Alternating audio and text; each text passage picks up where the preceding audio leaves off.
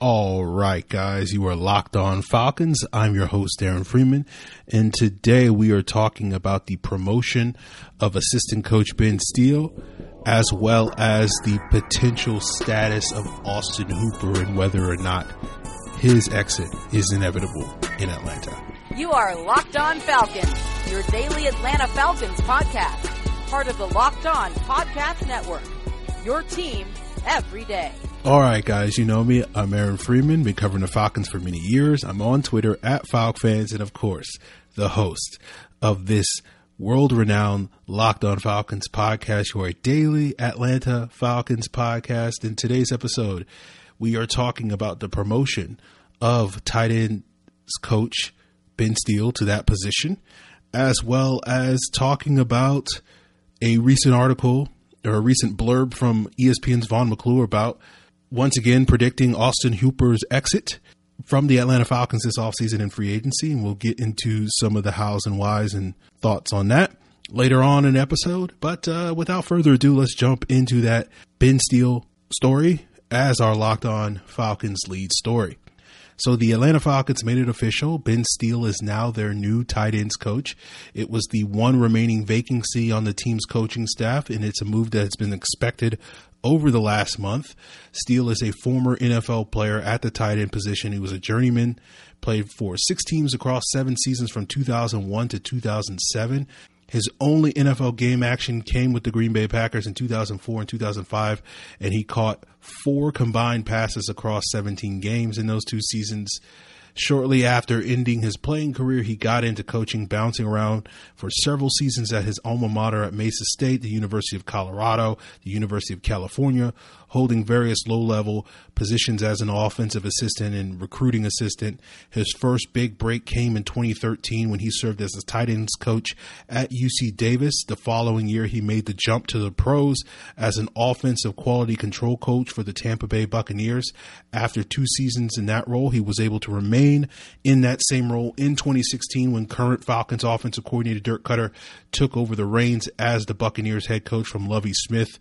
Then the Buccaneers lost their tight end coach in John Embree to Kyle Shanahan's San Francisco 49ers staff in 2017, and Steele was promoted to tight end coach and served in that capacity for the next two seasons under Koetter.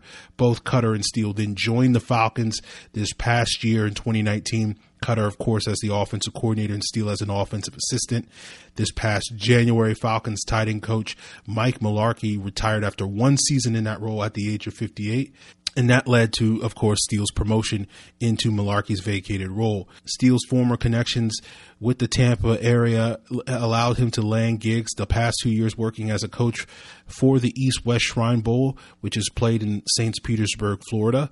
A year ago, Steele served as the coordinator for one of the teams before getting the bump and promotion this past year as the head coach of the West team in the annual All Star game held last month that All Star game, of course, features um, some of the best college football players and draft prospects nationwide. Unfortunately for Steele, his first taste of being a head coach resulted in a 31 to 27 loss by the West team to the East team in this past January Shrine Bowl as we get nearer to the draft, I think we'll have to start to pay a little bit more attention to some of those players that suited up for the West squad in that Shrine Bowl since Steele got the opportunity to work with those guys firsthand. And that could give the Falcons additional insight into their mental makeups and work ethic as part of the draft evaluation process. The Falcons already have a tendency to draft prospects from all star games, and the fact that Steele was up close and personal only increases the odds that they go after several of those players come April. And perhaps even a tight end could be on the Falcons' radar given the questionable status of looming free agent Austin Hooper. And we will talk about that coming up on today's podcast. But before we get there, you know, it's trade season in the NBA, and you guys can get the latest on the Atlanta Hawks trade of Clint Capela on the Locked On Hawks podcast, hosted by Brad Rowland on your favorite podcast platform, including Apple Podcasts, Google Podcasts, and Spotify. So, what prompted this conversation, in addition to we're talking tight ends with the promotion of Ben Steele, but also the fact that ESPN's Vaughn McClure continues to predict Austin Hooper's exit In his latest article from ESPN per McClure, he predicts that the Falcons will lose free agent tight end Austin Hooper to the Packers. Sure, they'll offer Hooper a contract before free agency, but it won't be enough to satisfy the two time Pro Bowler and the Packers with more cap space and coach Matt LaFleur's familiarity with Hooper will make a move. This is the second time this offseason that McClure has predicted the Falcons will let Hooper walk. And we won't necessarily get too much into whether Hooper is going to be gone or stay on today's podcast. We'll certainly dance around that. I tweeted the other day, um, I think it was over the weekend, about Arthur Blank's sort of lukewarm comments in terms of whether or not the team was going to bring back Hooper. And usually Arthur Blank is pretty gung ho when it comes to talking about keeping various Falcon free agents. And, you know, he said this to McClure last week ahead of the Super Bowl. I quote, I think he's worthy, certainly, of a new contract based on the market. Whether that fits in with us or a salary cap remains to be seen. And it should be noted in that same article from McClure, Blank talked about Vic Beasley and how he improved in the second half of 2019 and how the decision to retain him was up to the coaches in front office. Then, of course, three days later, the Falcons officially announced that Beasley wouldn't be back. But as I tweeted before, Dimitroff has been lukewarm on the idea of keeping Hooper in his public statement. Blank seemed to be pretty lukewarm about it in his statements last week. And the Falcons haven't necessarily begun negotiations, although perhaps they reached out earlier this week. And that was part of the process of why they felt it was necessary to release publicly that they weren't negotiating with, with Beasley as they were reaching out to all the various free agents that are looming. Of course, I still think it's a little weird that they announced publicly that they weren't going to negotiate with Beasley on Monday, but you know, that's a conversation for another day, which we had on this podcast earlier this week. So go check that out on the Locked On Falcons podcast, your favorite daily Atlanta Falcons podcast. But if the Falcons are prepared to let Hooper walk, I think they've kind of mostly hit the talking points that they've needed to in order to make that happen.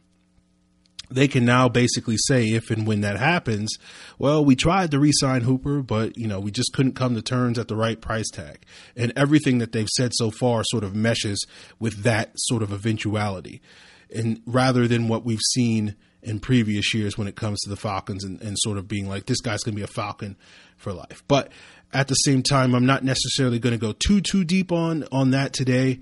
Um, because I do think contract negotiations with Hooper will probably heat up later this month once we get to the combine, as they often do. As former NFL executive Andrew Brandt often says, deadlines do spur action. And really, the deadline for the Falcons when it comes to Hooper aren't really until March. So, really, you know, not basically what I'm saying is don't expect a whole lot of movement in early February, really on any contracts across the league. It's really late February, early March when these things pick up. But in terms of deadlines, you're looking at March 16th being an obvious one. That's when the legal tampering period begins for free agents. Obviously, if I don't think a deal is done by then. The chances of getting it done before free agency kicks off officially on March 18th I think is virtually zero. Um, another deadline to sort of keep in mind is the week before that, which is March 10th, which is the last day that a team can decide to put a franchise or transition tag on a player. And like McClure has written a couple of times now, I highly doubt the Falcons are going to tag Hooper. I think if that was really on the table, then I think some of the talking points you've heard from Blank and, and Dimitroff would be a lot different. You'd be hearing more things along the lines of how big a priority Austin Hooper is, how much they want to get a deal done, and, and those sorts of things, and making him a Falcon for life, as we've heard many times with other free agents. Um, but the hope right now, I think, is that when Dimitroff and Dan Quinn get up in front of the podium, come the combine later this month in late February, some of their updates when various local and national media people ask them specific questions about Austin Hooper, hopefully they'll have a little bit more optimism when it comes to discussing the progress of those negotiations. So again, it's one of those things where I don't necessarily at this point in time in the calendar year, I don't want to overreact to anything. Um, I still think there's a pretty good chance that the deal will get done. You know, let's say I'm 62% confident or 62% optimistic that a deal will get done with Hooper before any of those deadlines I just mentioned. Um, but as we get further along this month, particularly this month in February, that percentage will probably begin to sort of dip and drop as my optimism becomes less and less uh, until we hear some of those updates about you know the team's optimism uh, about getting a deal done. So that's part of the reason why I'm not going to necessarily get too too deep in in the idea of whether we should or should not keep Hooper. I've touched upon it before. Obviously, if you've been listening to this podcast pretty regularly over the last like what six months, I have been very vocally saying that I think the Falcons should, but at the same time, I'm starting to mentally and emotionally prepare myself for the possibility that the Falcons won't re-sign Hooper. But in terms of you know Hooper going to the Packers, that's an interesting question, and we'll get a little bit more deeper into sort of whether or not Hooper's going to have a robust and whether a team like the Packers or somebody else might really try to lure him away from Atlanta. Coming up on today's podcast, but before we get there, it's not just the offseason for the NFL, it's also the offseason for Major League Baseball. And you can check out the Locked On MLB podcast with Sully and get his thoughts on all the things going around this offseason for Major League Baseball on your favorite podcast platform, including Apple Podcasts, Google Podcasts, and Spotify. So as Vaughn McClure mentioned in that article, he, he's projecting the Packers to go after Hooper. You know, I think the Patriots are a team that's long been sort of rumored to be very high on Austin Hooper. You know, I've been told before that the Patriots, when they initially called to make that trade for the Sanu, they were calling to try to acquire Austin Hooper. The Falcons shut that down and then they sort of moved on and said, no, you know, you got this guy by the name of Mohamed Sanu, this running back that you might want to take off our hands. And the Patriots were amenable to that for the price of a second round pick. I've also been told that I think in the summer when the Patriots acquired Eric Saubert, I think they put out feelers for Austin Hooper then, um, just to sort of see like where the Falcons were at as far as that went. Um, but obviously the Falcons weren't listening to that and wound up dealing him Eric Saubert. So it's one of those things where you're like, okay, yeah, once Hooper's available, the Patriots will go after him. But we'll see. I, I've seen a lot of I've read a lot of articles saying that the Patriots, that's not usually their ML to spend the money on opposing teams' free agents, but it'll be interesting to sort of see, like, the argument, the, the article I read was basically the Patriots, one of the pitches that the Patriots will make in order to, because they're going to have to recruit Tom Brady to come back, is to make significant investments in their offense. And the article I read was basically they mentioned Hooper and AJ Green by name as two signings that the Patriots could wind up going after as a way to sort of be like Tom come back and and and whatever. So it'll be interesting to sort of see how that goes. But in terms of the Packers, as Vaughn McClure predicts, you know that move definitely makes sense because you have the Matt LaFleur connection. There is also the expectation that the Packers are going to move on from Jimmy Graham this offseason. He'll be a cap cut. Um, and I think that's one of the reasons why people like Vaughn McClure, people like myself, or anybody out there may feel not super optimistic that a deal will get done for the Falcons with Hooper because – it seems like there's going to be a robust market market for Hooper. You're, you got several teams, in my opinion, that could look for upgrades at the tight end position and potentially have the money to spend. Miami is another team that immediately comes to mind. You know, and I think the issue the Falcons are going to deal deal with, and again, based off of their talking points when they're talking about price tags, which is something that the Falcons haven't usually talked about in the past. It's funny because Dimitroff sort of has been very vocally being like, our cap situation is fine but then you have Arthur Blank saying like, well, it kind of depends on what what the price is with Austin Hooper. So uh, it's it's it's very interesting to sort of see somewhat mixed signals there. But I think because of that, my expectation is the Falcons are going to want to try to keep Hooper on a quote unquote team friendly deal, something as low as possible, um, similar to what they did with Deion Jones and Ricardo Allen. You can argue they did with Grady Jarrett, and you know using the term team friendly with some of those deals is certainly a debatable term, but at least in my opinion, sort of what I thought the market would be, and, and, it's fair enough to say that I just got it wrong, and so therefore, you know, saying it's team friendly just because you were wrong about what their markets were going to be, Aaron, uh, is not necessarily something that makes a lot of sense. But look, it's my podcast, so everything I say is gospel. Uh, But you know, when you go back to those those those contracts, particularly like Grady Jarrett, you remember we heard the rumor from Vaughn McClure, of course. Um, he wasn't the only one that put this out there, but you know, it was reported that Grady Jarrett was seeking Aaron Donald money from various people and sources and insiders and and whatnot.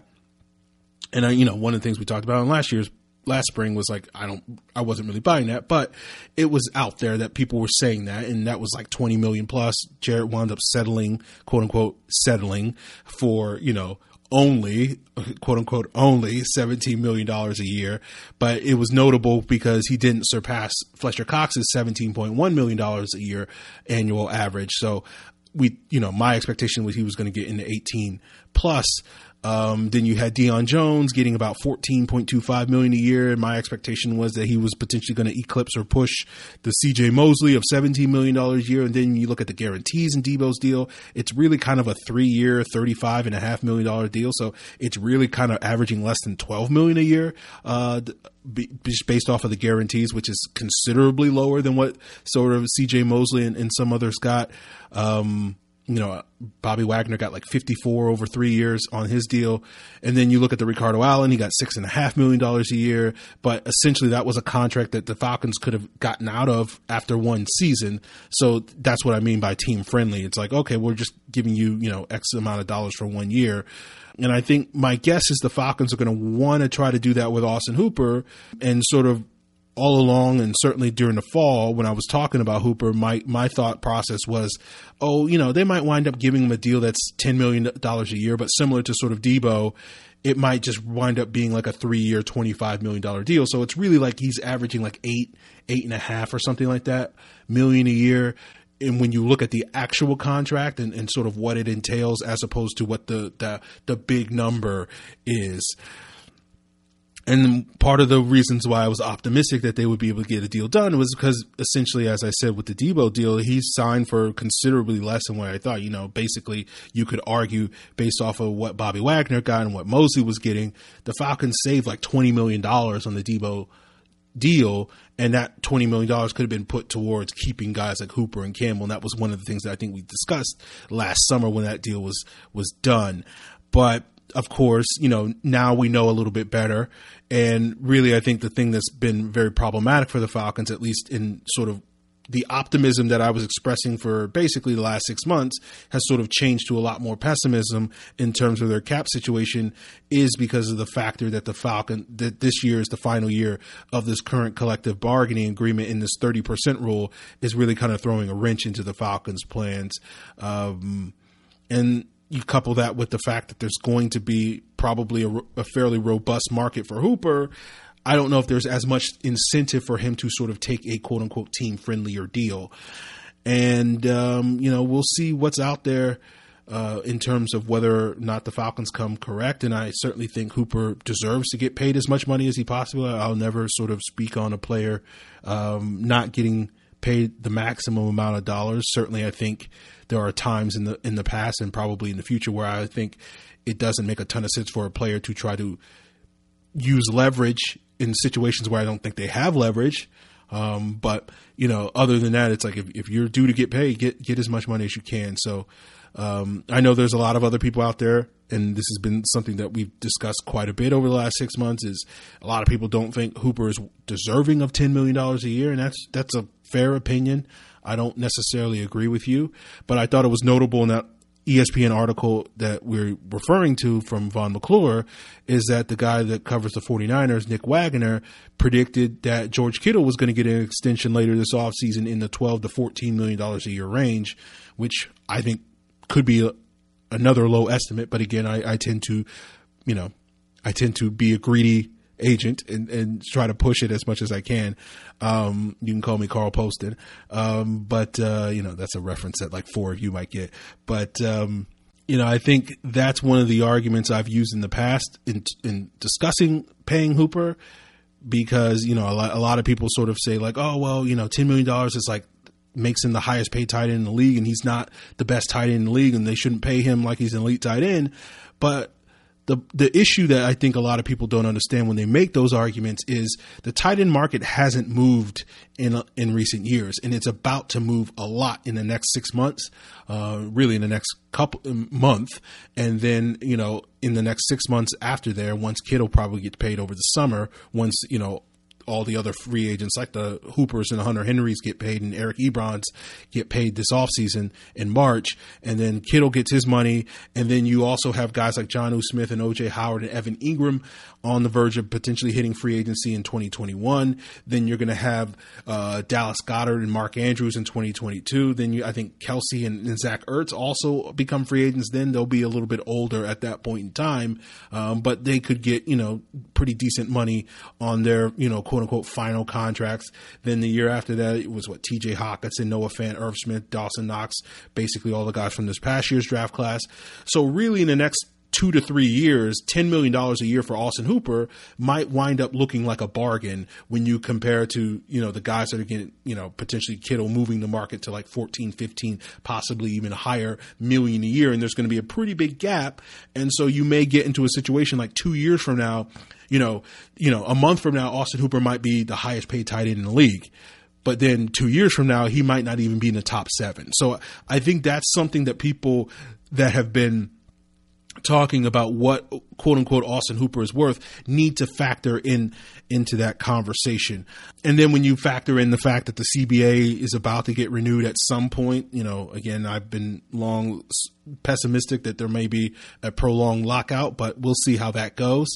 Um, but you know, it'll eventually a CBA will get done. You know, when that is who knows? Some people projecting it this off season. Some people are project. You know, again, you could go the opposite way and say it won't get done this off season. There'll be a we'll we'll uh, lose a season, but eventually it'll get done. Anyway, again, that's a conversation for another day.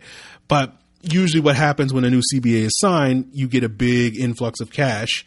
Uh, that's what happened the last time the CBA was extended. So again, maybe it's a bad assumption, but I'm assuming you'll see a similar thing. So again, if there's a big influx of sort of how much money teams can spend, you know, in the next two to three years, that will also increase the price tag of some of these tight ends. So again, that's something else that people need to keep in mind. But as we sort of discussed on yesterday's episode, I certainly could see the Falcons passing on Hooper and trying to give that money instead to a difference maker on the defensive line.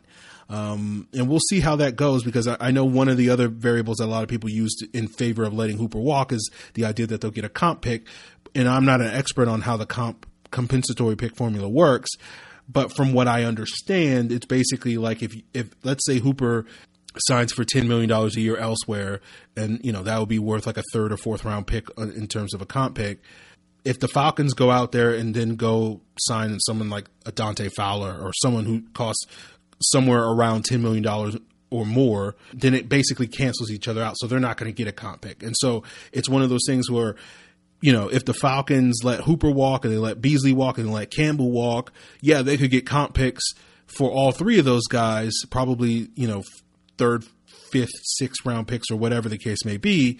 But if they sign anybody of similar value to what those guys are making in terms of their annual contracts, it cancels each other out. So if they went out and, and spent the money that they would quote unquote normally pay for those three guys on, you know, pass rushers or offensive linemen or whatever, they wouldn't wind up getting a comp pick. So again, that's another thing that people should factor in before they start saying like, oh, we'll get a comp pick for Hooper and that's why we, you know, we'll get a third round pick or a fourth round pick for Hooper, and that's worthwhile for us. Not necessarily, is what I'm sitting here saying. But I think it's going to be interesting to sort of see what the Falcons do. This is going to be my last thought for today's episode because last offseason we saw the Falcons kind of forego making major investments in their defense because I think they believed that they had already assembled the necessary talent to be good on that side of the ball and they wanted to put money in their offensive line because I think they were hoping that you know they didn't want to necessarily quote unquote roll the dice on rookies because rookies are notoriously unreliable. And so they wanted to get some proven veterans on the offensive line that could make, that could pay off immediately. Um, and, you know, as we discussed in the podcast a year ago, I thought that was questionable given how weak the free agent crop of offensive linemen was and that the draft crop relatively speaking, was a lot stronger, and that if you really wanted to move the needle forward f- from an offensive line standpoint, you needed to invest draft picks in that position rather than free agent dollars there. Um, and, you know, that proved to be pretty true, at least we know that we got more out of Chris Lindstrom in five games than we really got out of James Carpenter over, you know, however many games he wound up playing. Jamon Brown was decent. Uh, Kaleb McGary was decent as well. But you know how that went. And so I wonder if the Falcons are going to make kind of the opposite decision this offseason. I'm curious to sort of see how they're handling that and whether we see them spend a lot of money to upgrade their front seven in the free agency and they will trust that they've already assembled the uh, the talent necessary to improve on the offensive side of the ball if they can add a couple of rookies here or there and also sort of ride the quote unquote year two bump that they could potentially get from Koetter that they got from Shanahan and Sarkisian. And, you know, I've sat here and said on this podcast that I do think it's likely that they'll get a bump from Koetter in year two. Um, how much of a bump I think remains to be seen. And I certainly think if they lose Hooper, it's going to be a lot harder for that bump to be a significant one. Um, because you're going to be asking Matt Ryan to build a rapport with a brand new tight end, and rookie tight ends are notoriously not good. And so, does that mean they go after a veteran or whatever the case may be? Who knows at this point in time? But I think, you know, one of my stronger arguments is like, if you don't think Hooper is worth the money or whatever, the Falcons need to quote unquote sacrifice or whatever and let Hooper walk so that they can upgrade other spots. I don't necessarily like I don't necessarily agree with that, but at the same time I think that's a valid argument that you can make. Where I tend to sort of butt heads with people is the people that sit here and like act like losing Hooper doesn't cost a thing. You know, it's like, oh well, it's not a big deal. Jaeden Graham's just as good. Any, you know, they can get a rookie tight end that's going to come in right away and be just as good or better. I think that's people really either overestimating how good the Jaeden Grahams and the various rookie tight end prospects are, and or really underestimating how good Austin Hooper is. You know, and I, like, that's where I kind of butt heads with folks, where it's like, yeah, you can sit there and think that the Falcons are going to have to, you know, quote unquote sacrifice, but it is a sacrifice. You're going to lose something if you let Austin Hooper walk and whether or not you can make that up to me is going to be a big question. So I don't know what the Falcons going to wind up doing, and, and, I'll probably wind up spending the next three to four weeks on this podcast talking out loud about the various scenarios and playing out different scenarios. But I, of course, welcome all of your feedback on what you think could or should or will happen in regards to Austin Hooper or free agency or the draft or whatever the case you guys think, uh, whatever you want to talk about for the off season. And of course, you can hit me up on Locked On Falcons on Twitter and Facebook, as well as the email address, which is lockedonfalcons at mail.com. Until then, guys. You are Locked On Falcons, your daily podcast on the Atlanta Falcons, part of the Locked On Podcast Network. Your team every day.